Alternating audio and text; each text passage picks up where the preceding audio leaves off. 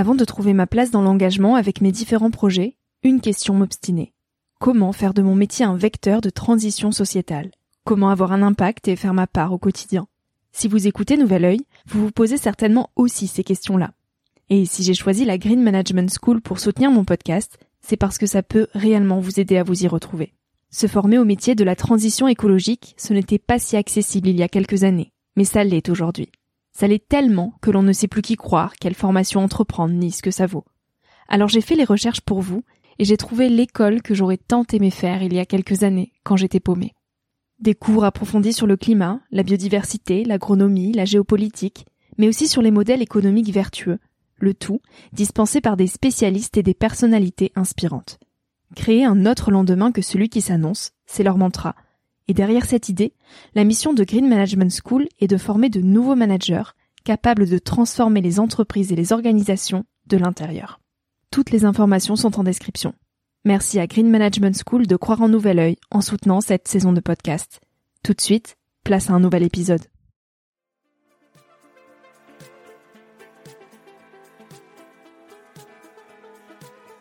Hello, je suis Victoria et j'ai 23 ans. Chaque semaine, j'embarque mon micro jeune et je pars à la rencontre de personnes inspirantes pour poser mes questions sur ce qui fait nos vies, dans un monde où l'on se cherche et où on questionne notre avenir. J'espère qu'écouter le parcours et les conseils de ces personnes qui ont rêvé et osé faire de leur rêve une réalité t'aidera toi aussi à avancer d'un pied plus sûr dans la vie. Alors je t'invite à emprunter un nouvel œil pour regarder le monde sous un autre angle, pour te recentrer sur ce qui est essentiel et sur qui tu es pour t'aider à trouver ton chemin et surtout à oser.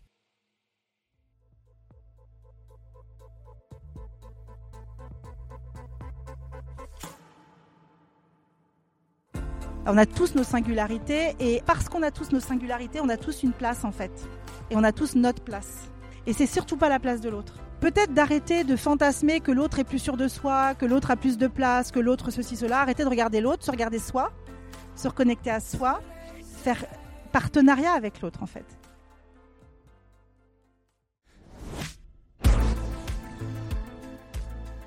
J'ai longtemps ressenti cette pression de devoir à tout prix trouver une passion pour savoir où aller dans la vie. Difficile pourtant de connaître ce qui nous prend les tripes quand on ne sait pas qui l'on est. Sandra, elle, n'a pas de passion, mais plein d'envie. Pour elle, on n'est pas obligé de choisir le où, il y a aussi le et. Et puis on a le droit de se dire que la réalité d'un choix ne nous convient pas, que l'on a choisi une route, mais que c'est finalement une autre bretelle qui nous appelle. Dans une société où l'on nous étiquette en fonction de ce que l'on fait, on apprend à se présenter par notre métier. À la question Qui es-tu? on répond médecin, avocat, marchand, agriculteur. S'ensuit des Oh waouh, si tu bosses ici, c'est que t'es quelqu'un de bien. Toi par contre, tu pourrais faire des efforts, pas très glamour ton métier. Et puis tu ne vas pas gagner ta vie avec ça. Pourtant, Sandra Gardel nous rappelle que non, on n'est pas ce que l'on fait. Faire nous enrichit, nous oriente, mais ne nous définit pas. Pour elle, commencer par savoir où l'on ne veut pas aller est la meilleure façon de savoir où l'on veut aller. Et pour ça, il faut tenter. Laisser le syndrome de l'imposteur de côté pour dédramatiser et faire. Se dire que l'on a le droit de bifurquer, de commencer pour arrêter, de se chercher toute une vie pour peut-être ne jamais se trouver. Avec Sandra Gardel, on parle de l'âge adulte, de valeurs et d'émotions. J'espère que cet épisode te donnera l'envie de prendre ton destin en main. Salut Sandra. Salut Victoria. Je suis très heureuse d'être avec toi aujourd'hui dans un parc à côté de Paris. Tu es directrice communication euh, et collecte de la Fondation des Amis de l'Atelier. Oui. Tu as un parcours très inspirant, on va revenir dessus. Si en quelques mots tu peux te présenter de la façon dont tu le souhaites, euh, pour celles et ceux qui ne te connaissent pas, euh, mais sans décrire ce que tu fais, mais plutôt en décrivant qui tu es en tant que personne. Alors, moi je dirais que je suis une communicante de manière générale et je suis une maman communicante également. Et euh, j'ai une passion, c'est euh, grandir et faire grandir, que hmm. ce soit au niveau personnel ou professionnel. Hmm. Très beau. Quelle petite fille tu étais? J'étais une petite fille euh, qu'on pourrait qualifier de modèle, c'est-à-dire hmm. que j'avais bien compris les règles des adultes et je m'y conformais sans parfois me connecter à moi-même. J'avais compris comment il fallait faire pour que tout se passe bien et j'avais bien compris également que il fallait euh, étudier, euh, être agréable, etc. Donc je pense que j'étais une enfant qui n'était pas tout à fait connectée à son Mhm. âme d'enfant. Parce que pour toi, être connecté à son âme d'enfant, c'est faire euh, l'opposé qu'être euh, justement. Bah, c'est peut-être tout et- simplement aimer le jeu. Hmm. Et j'aimais pas beaucoup le jeu JEU euh, quand j'étais petite. Alors que maintenant j'adore ça. Euh, et voilà, donc euh, j'étais euh, j'étais euh, plutôt une enfant heureuse, hein, mais finalement adulte très tôt. Hmm. À quel âge? Je dirais qu'à 10 ans, j'étais déjà une petite adulte, mais c'est la faute, euh, j'allais dire, euh, la faute à personne. Euh, c'est, je pense que j'ai, j'ai, euh, j'ai certainement interprété des règles comme étant des règles qu'une enfant devait suivre. Et effectivement, je pense que du coup, je me suis intéressée au, au développement personnel assez tôt parce que j'ai, je, je voulais retrouver certainement le jeu JE. Hmm. Mais alors, c'est quoi pour toi euh, être un adulte? Eh bien, c'est prendre les choses au sérieux et euh, faire les choses, euh, faire, faire, faire, et peut-être pas assez rêver, pas assez se connecter à ses besoins. Je pense qu'un enfant c'est, doit jouer, un enfant doit euh, vivre de l'émotion, un enfant euh, doit être connecté aux choses de la vie, euh, que ce soit euh, euh, la nature, les cycles, le rire, etc. Mhm. Et alors, c'est autour de tes 16 ans que tu dis être tombé dans la marmite du développement personnel. Comment tu es tombé là-dedans? Est-ce que c'est un livre que tu as lu ou une rencontre? Alors en fait, c'était la maman de mon amoureux de l'époque qui euh, était très axée à développement personnel, qui euh, faisait du Reiki, euh, donc c'est un travail avec les énergies, et qui m'a fait lire mes premiers livres de développement personnel. Et j'ai adoré, j'ai découvert, je dirais, comme des possibilités de, de se comprendre soi, de comprendre les autres et de décrypter le monde. Euh, différemment, en ouvrant certainement des œillères euh, un peu éducationnelles. Et j'ai adoré. Et donc, euh, dès 16 ans, bah, je lisais Psychologie Magazine, euh, euh, les livres euh, sur euh, les blessures de l'âme. euh, De Lise Bourbeau Exactement. Donc je, je, je me suis ouverte petit à petit et depuis mes 16 ans, j'ai jamais arrêté en fait. Et ça te faisait quoi de découvrir ce monde-là? Est-ce que ça t'apaisait, ça te rassurait, ça te faisait prendre confiance en toi? Ou au contraire, est-ce que ça a éveillé d'autant plus de questions sur ce monde des adultes vs celui des enfants? Ouais, non, je pense que je pense qu'en fait ce que ça a fait, c'est que ça m'a ouvert euh, un peu, ça m'a enlevé des œillères, c'est-à-dire que je me Mhm. suis rendu compte que le monde, il était comme je le vivais petite, mais pas que, c'est-à-dire que euh, on pouvait être et sérieuse et légère, on pouvait euh, être euh, et dans les normes et heureuse, on pouvait, on pouvait, on n'était pas obligé de choisir le on pouvait faire le et.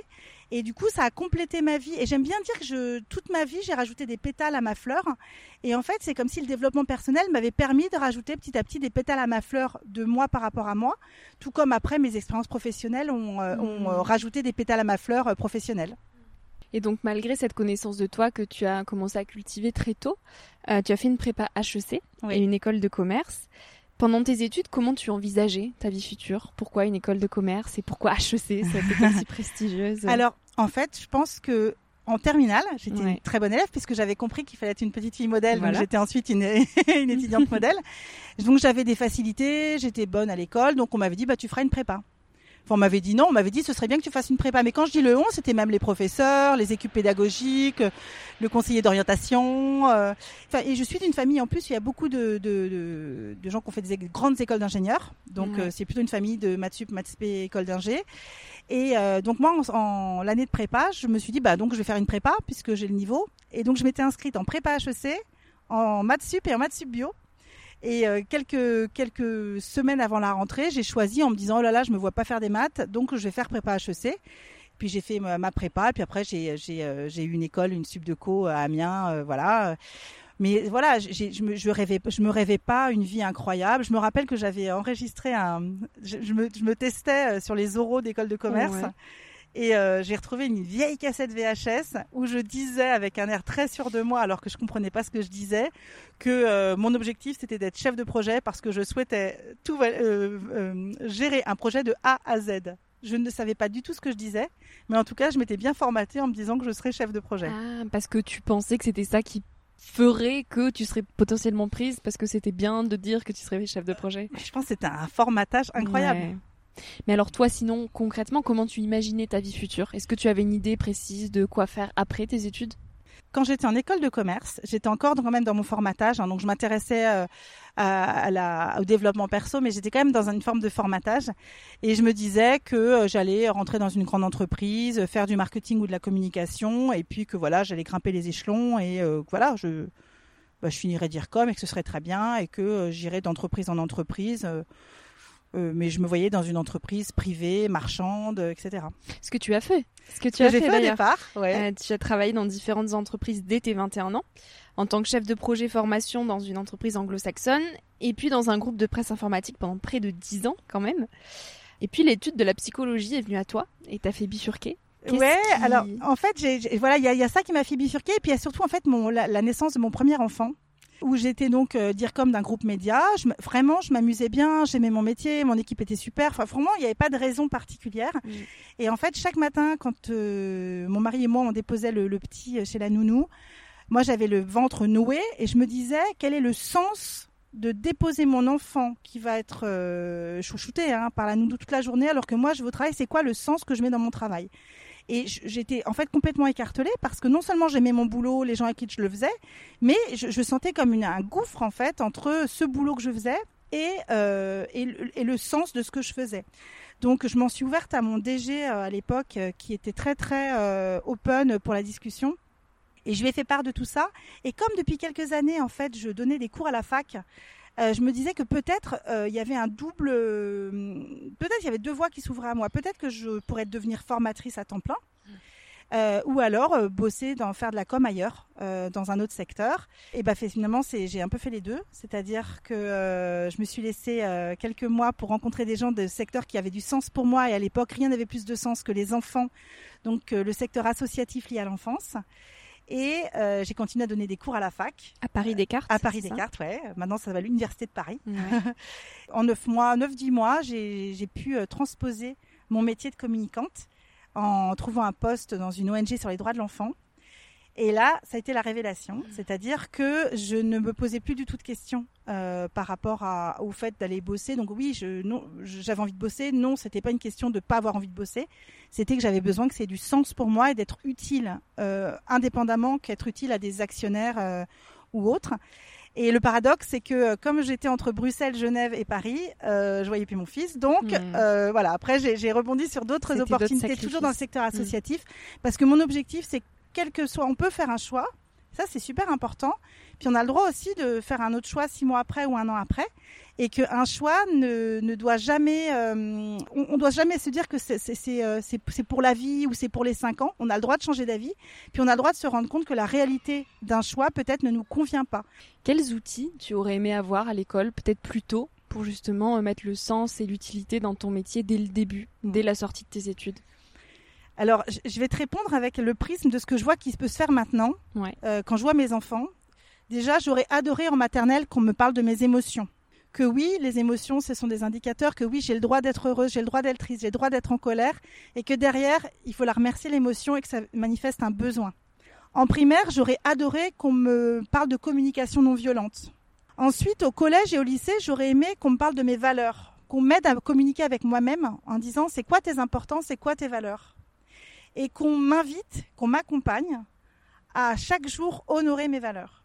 Et ça, c'est quelque chose d'hyper important parce qu'en fait, on honore les devoirs, on honore euh, les, on respecte les professeurs, mais finalement, parfois, on se respecte pas soi-même quand on est petit, quand on est étudiant, parce qu'il y a tellement d'injonctions extérieures, de faire les devoirs, rendre un dossier, etc., etc., être la camarade parfaite, l'enfant parfait, etc. Qu'on s'oublie. On s'oublie. Et on n'est pas connecté à soi. Or, on a tous des valeurs, tous. On a tous des valeurs différentes. Alors déjà, c'est d'en prendre conscience. Donc euh, ça, ça peut être euh, soit c'est assez naturel chez certains en fonction de l'éducation, soit ça l'est pas et dans ce cas-là, des intervenants extérieurs peuvent aider. Mais surtout, une fois qu'on a ces valeurs, d'honorer ces valeurs. En quoi aujourd'hui j'ai honoré mes valeurs? Quelles sont tes valeurs, toi, aujourd'hui? Alors, je vais t'en citer trois. Et c'est amusant que tu me poses la question parce qu'on m'a posé la question la, la semaine dernière. Ah. Et euh, ma première valeur, c'est la valeur de joie. Hmm. Ça, se voit. ça se voit et ça se ressent. C'est agréable. Mais vraiment, hmm. c'est pour moi, c'est la valeur suprême dans ma vie. La deuxième valeur, c'est la valeur de la tribu. Hmm. Et c'est au-delà de la famille. C'est la tribu. Et ça, c'est hyper important pour moi d'y contribuer. Faire société et faire société, tout à fait. Et, la tribu, il y a un côté circulaire que j'aime bien, et pas hiérarchique.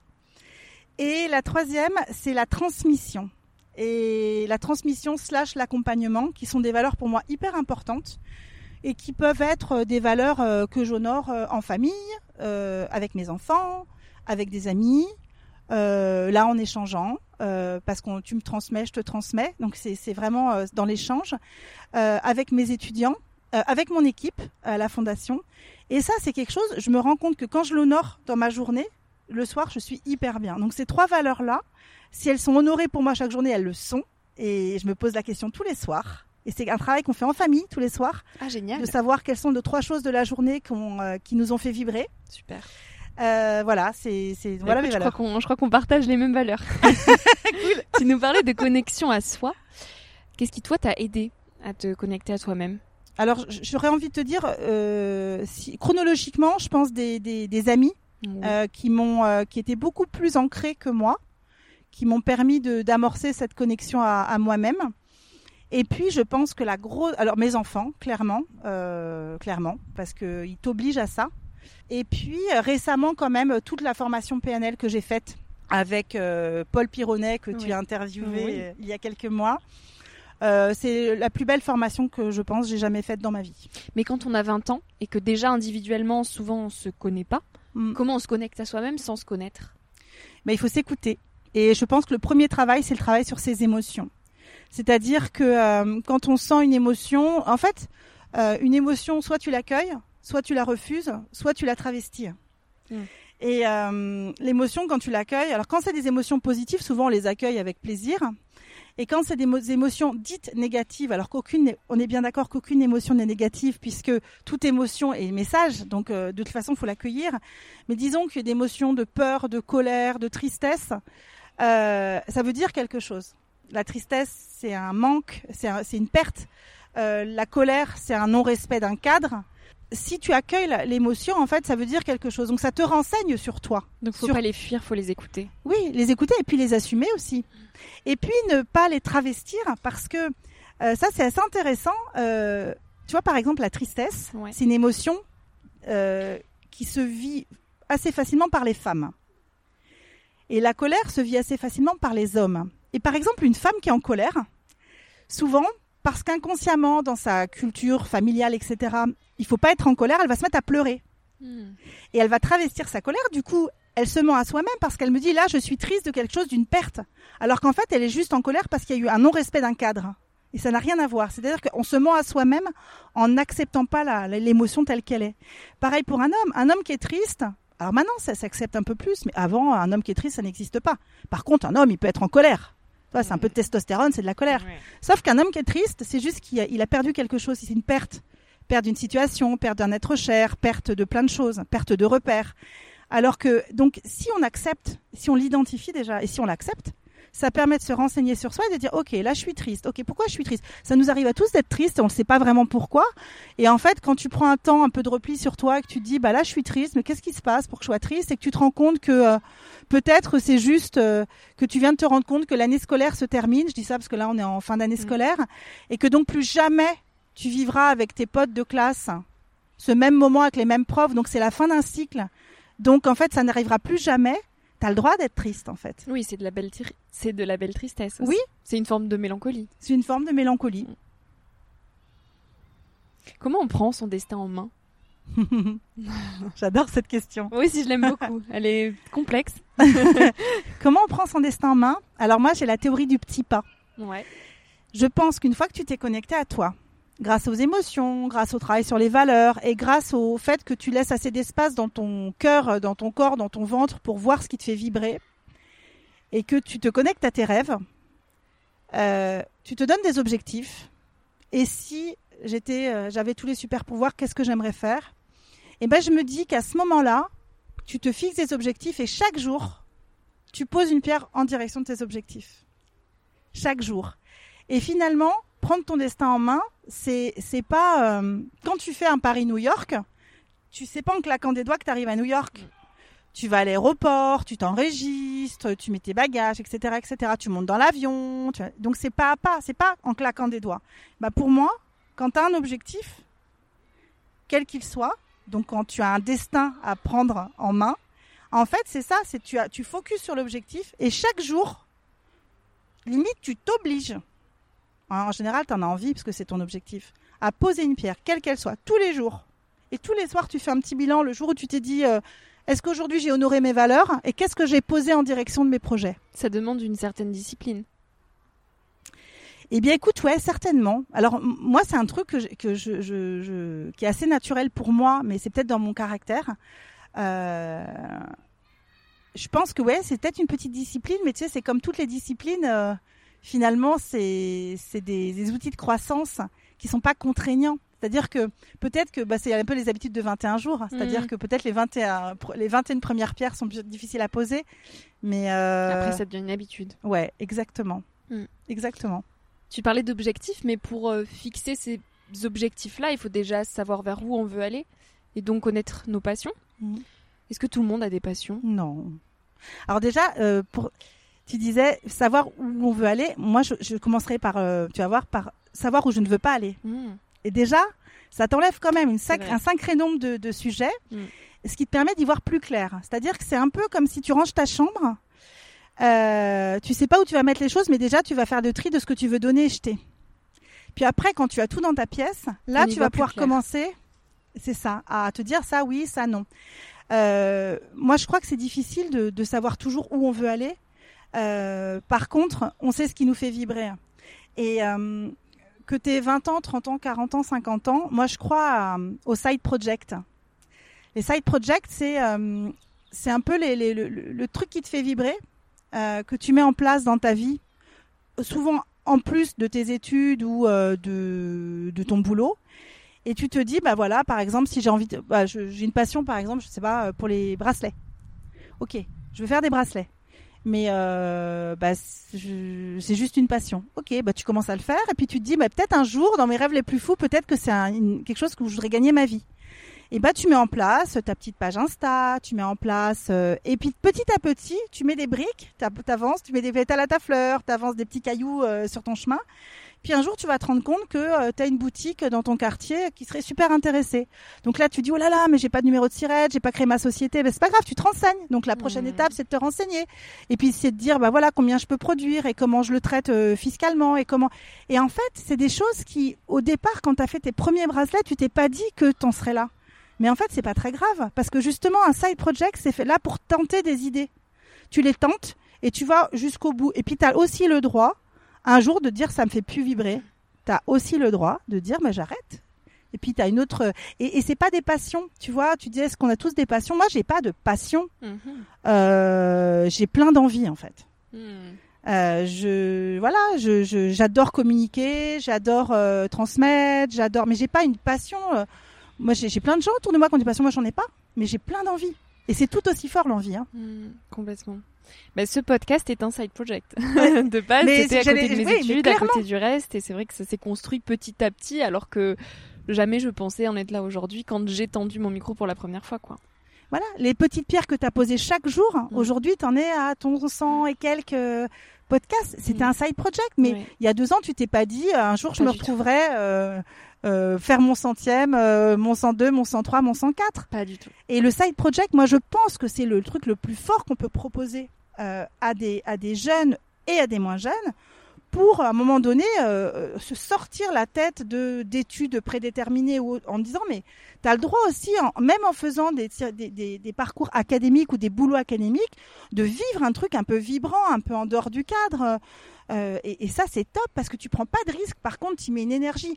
Et alors, le fait de dire oui, mais j'ai pas le temps, j'ai pas de l'énergie, etc.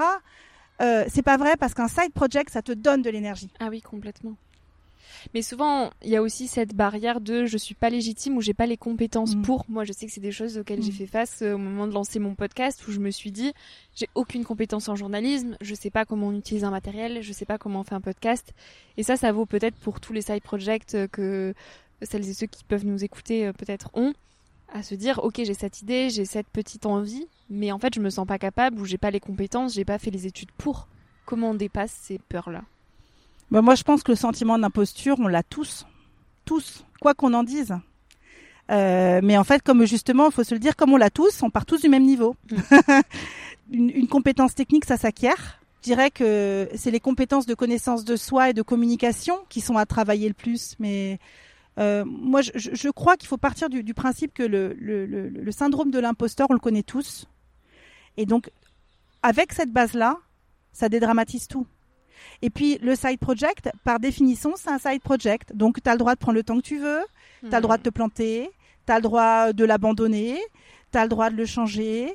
Et, et ça, pour moi, c'est la plus grande des libertés. Tu as le droit de tout avec un side project. Qu'est-ce qui rend une vie riche? D'honorer ses valeurs. Mm. Ce qui rend une vie riche, c'est d'honorer ses valeurs. Et ça, je j'en démords pas. Moi, la joie, par exemple, vraiment, euh, je, je, je, je, me sens très riche dans ma vie de joie, quoi. De joie euh, intérieure, de joie avec mes proches, de joie au travail. Euh, Ça veut pas dire que tous les jours c'est facile. Mm. Ça veut dire que chaque jour j'expérimente ça et que c'est c'est une, c'est une véritable c'est un moteur. Il y a, il y a un, un, hy- un hypnothérapeute qui s'appelle Olivier Lockhart qui dit quelque chose de, que j'aime bien. C'est euh, les émotions sont le moteur du changement et la joie en est l'essence. Et dans quoi est-ce que tu trouves le plus euh, la joie au quotidien? Dans quoi je trouve la plus la joie au quotidien? Dans des, dans des petites choses de, du quotidien, justement. C'est euh, euh, le fait de voir mes enfants le matin. Ça peut paraître bateau, mais ça me remplit de joie. Et puis, euh, c'est euh, des petites... Ah si, c'est des petites choses euh, toutes bêtes. Euh, c'est des sourires euh, que tu n'aurais pas espéré dans la journée. Bah, tu vois, tout à l'heure, euh, je vais le raconter parce Ouais, que c'est petite anecdote sympa. voilà, tout à l'heure, donc on avait rendez-vous toutes les deux et tu m'envoies un petit message pour me dire j'ai quelques minutes de retard. Ok, Ouais. pas de problème, il fait beau, j'attends. Et là, je vois une dame à l'entrée du parc Mm. Qui vient me voir un peu, un peu embêtée, qui organisait l'anniversaire de sa fille, mais qui avait euh, 15 sacs, deux planches et qui me dit est-ce que vous pouvez garder mes affaires que je fasse les allers-retours? Et là, il y a trois jeunes qui passent avec des bonnes têtes, euh, vraiment, euh, qui est en train de discuter. Et là, je regarde la dame, on se fait un, court, euh, un, un court échange de regards et, et je lui dis, on leur demande. Et elle n'osait pas. Et donc, j'interpelle euh, les trois jeunes en disant, euh, excusez-moi, euh, cette dame, elle, euh, elle prépare l'anniversaire de sa fille. Est-ce que vous pourriez l'aider à rendre une petite fille heureuse? Parce que euh, là, là, elle peut pas faire les allers-retours. Eux, ils ont eu un sourire radieux, moi, qui m'a rempli de joie parce Mhm. que finalement, bah, ils rendent service, mais sans rendre un service. Moi, j'étais heureuse de rendre service à la dame et la dame, elle était hyper heureuse. Il y a eu un, comme une félicité d'un moment complètement anodin, C'est ça. Mais euh, dont je t'ai fait part quand t'es arrivé, tellement ça m'a rempli de joie parce que je me dis finalement, la vie, c'est ça. C'est euh, c'est de pas vivre côte à côte, c'est peut-être à un moment donné de créer des liens. Et parce que tu crées des liens, bah, tu crées des interactions, tu crées de la joie. Et au final, la dame, elle aurait pu faire les trois allers-retours, c'est pas le problème. Et moi, j'aurais pu lui rendre service de garder les, les planches et peut-être t'aurais attendu avec moi. Mais finalement, là, tout le monde est reparti avec une dose de joie supplémentaire. Et ça, voilà, ça, ça me remplit de joie. Mhm. Pas besoin de grand chose pour la joie, en fait. Et la liberté, c'est quoi pour toi? La liberté, c'est d'être connecté à soi. Encore une D'être fois. on connecté à soi, à soi. Bah oui, parce qu'en fait, si tu es connecté à toi, euh, quand tu fais les choses, tu sais que tu les fais en étant complètement aligné. Et la liberté, c'est ça. C'est d'être aligné, c'est-à-dire que où que tu sois et que tu as décidé de faire, en fait, tu es dans ta verticalité. Donc euh, voilà, après, euh, t'as pas toujours la liberté sur certaines micro-situations. Mais c'est pas grave, au moment où tu le fais, tu dis là, je suis pas tout à fait connecté. Là, je le fais, je sais pourquoi je le fais et je suis obligé de le faire. Mais très rapidement, il faut se reconnecter à quelque chose de vertical. Et il faut surtout pas enchaîner les moments où on n'est pas connecté. Parce que dans la vie, dans la vraie vie, il y a toujours des choses que tu vas faire que tu n'as pas envie de faire. Euh, mais il faut pas que ce, soit euh, peanuts par rapport au reste, quoi. Hmm. Une question que j'aime euh, beaucoup poser, c'est le regard que tu portes sur la société de demain. Comment est-ce que tu l'imagines, cette société? Ah, comment je vois la société de demain? Écoute, en fait, parfois, euh, en fait, j'ai deux visions de la société de demain. Euh, je pense qu'il y a des pépites euh, dans les comportements de chacun, euh, dans la prise de conscience, dans dans la communication, dans dans l'envie de solidarité, dans tu vois, je suis très et ça je suis portée aussi par mon métier euh, dans le médico-social où je vois vraiment des belles choses innovantes portées. Et puis euh, parfois j'ai des moments d'un peu de défaitisme euh, où je me dis que euh, c'est compliqué de faire bouger les choses. Voilà, je suis un peu j'ai un peu de défaitisme sur la temporalité du, du changement, tu vois. Et dans ce cas-là, je me raccroche toujours à l'histoire des colibris et je me dis que ça va bouger et que si chacun fait un peu sa part et si chacun honore ses valeurs, tu vois, ça va mettre un peu de légèreté. Donc tu vois, j'oscille un peu entre les deux, Mm. entre euh, une forme de de de, de, de, de- de positivisme sur euh, sur euh, le chemin que ça prend et puis une forme de d'agacement euh, sur la lenteur que ça peut prendre. Et aux jeunes et moins jeunes qui nous écoutent aujourd'hui, quels conseils tu voudrais partager? D'abord de se faire confiance. Donc euh, d'arrêter de se faire ralentir par des sentiments d'imposteur, par euh, euh, je je sais rien faire ou je suis comme les autres. Personne n'est comme les autres, personne. On a tous nos singularités et ah s'il y a une chose qui est importante, parce qu'on a tous nos singularités, on a tous une place en fait. Et on a tous notre place. Mm. Et ça c'est super important. Et c'est surtout pas la place de l'autre. Donc euh, peut-être d'arrêter de fantasmer que l'autre est plus sûr de soi, que l'autre a plus de place, que l'autre ceci cela. Arrêter de regarder l'autre, se regarder soi, se reconnecter à soi, faire partenariat avec l'autre en fait. Et de se dire que comme on a chacun notre place, en fait, la grosse valeur ajoutée, c'est un peu comme les neurones, hein, ils servent à rien s'ils sont pas interconnectés. hein. Donc euh, c'est de se dire que c'est le lien, c'est l'échange, c'est euh, c'est les synergies, c'est les rencontres. euh, Tu crois en la Euh, force du collectif ah ouais, je crois en la force du collectif, clairement. Je crois en la force du réseau. Et dans le bon sens du terme, le réseau. Je, je crois que euh, je crois que l'humain est ainsi fait qu'il aime rendre service. J'en suis persuadée. Et que donc rendre service, c'est- par contre, c'est, c'est dans tous les sens. C'est-à-dire que euh, tu- un jour tu vas me rendre service, un jour je vais te rendre service, mais ce sera naturel et, et on sera toutes les deux contentes de l'avoir fait et, et ce sera pas calculé, tu vois. Et, et ça, j'y crois et je pense que je pense qu'on est dans une société où si on le faisait tous un tout petit peu plus, tout serait extrêmement facilité. Tellement. Euh, mais vraiment sur tout, tout, tout. Et, euh, et, et en plus, rendre service, ça provoque de la joie. Et la joie, tu sais que c'est ma valeur. donc, Mm. voilà. Ouais, quand on donne, on reçoit beaucoup plus. Ben oui, ben oui. Tu as un dernier petit conseil à nous partager pour conclure cette interview? Bah peut-être euh, essayer, tester, éventuellement plantez-vous, puis recommencer, et ne pas mettre d'ego là où il faut pas en mettre. Ça c'est important. Je pense qu'on peut se satisfaire de nos ré- euh, chacun, hein, peut se satisfaire de nos réussites, dire ça c'est super, je suis content ou contente, j'ai réussi ça, ça, ça. Mais c'est ok aussi de, se tromper, de réessayer, et on n'est pas ce qu'on fait en fait. On n'est pas ce qu'on fait, donc euh, c'est bien de faire, c'est bien de réussir, mais euh, on peut aussi ne pas avoir de passion, ne pas faire et être super et être au top et avoir des envies peut-être pour aujourd'hui, pour demain ou peut-être pour plus tard aussi. Et qu'on n'est pas obligé de faire tout le temps, on n'est pas obligé de réussir tout le temps et on n'est pas obligé de réussir tout le temps et tout de suite. Hmm, Intéressant. Merci beaucoup pour tous ces partages. Merci à toi. Merci à toi d'avoir écouté l'épisode jusqu'ici. Si ce moment t'a plu, je t'invite à le partager, à laisser quelques étoiles sur iTunes ou Spotify, ou à faire une story sur Instagram pour que je puisse te repartager. En attendant de se retrouver lundi prochain, tu peux me suivre au quotidien et m'écrire sur la page Instagram Nouvel Oeil. Sur le site internet www.nouveloeil-podcast.com, tu pourras aussi t'abonner à ma newsletter.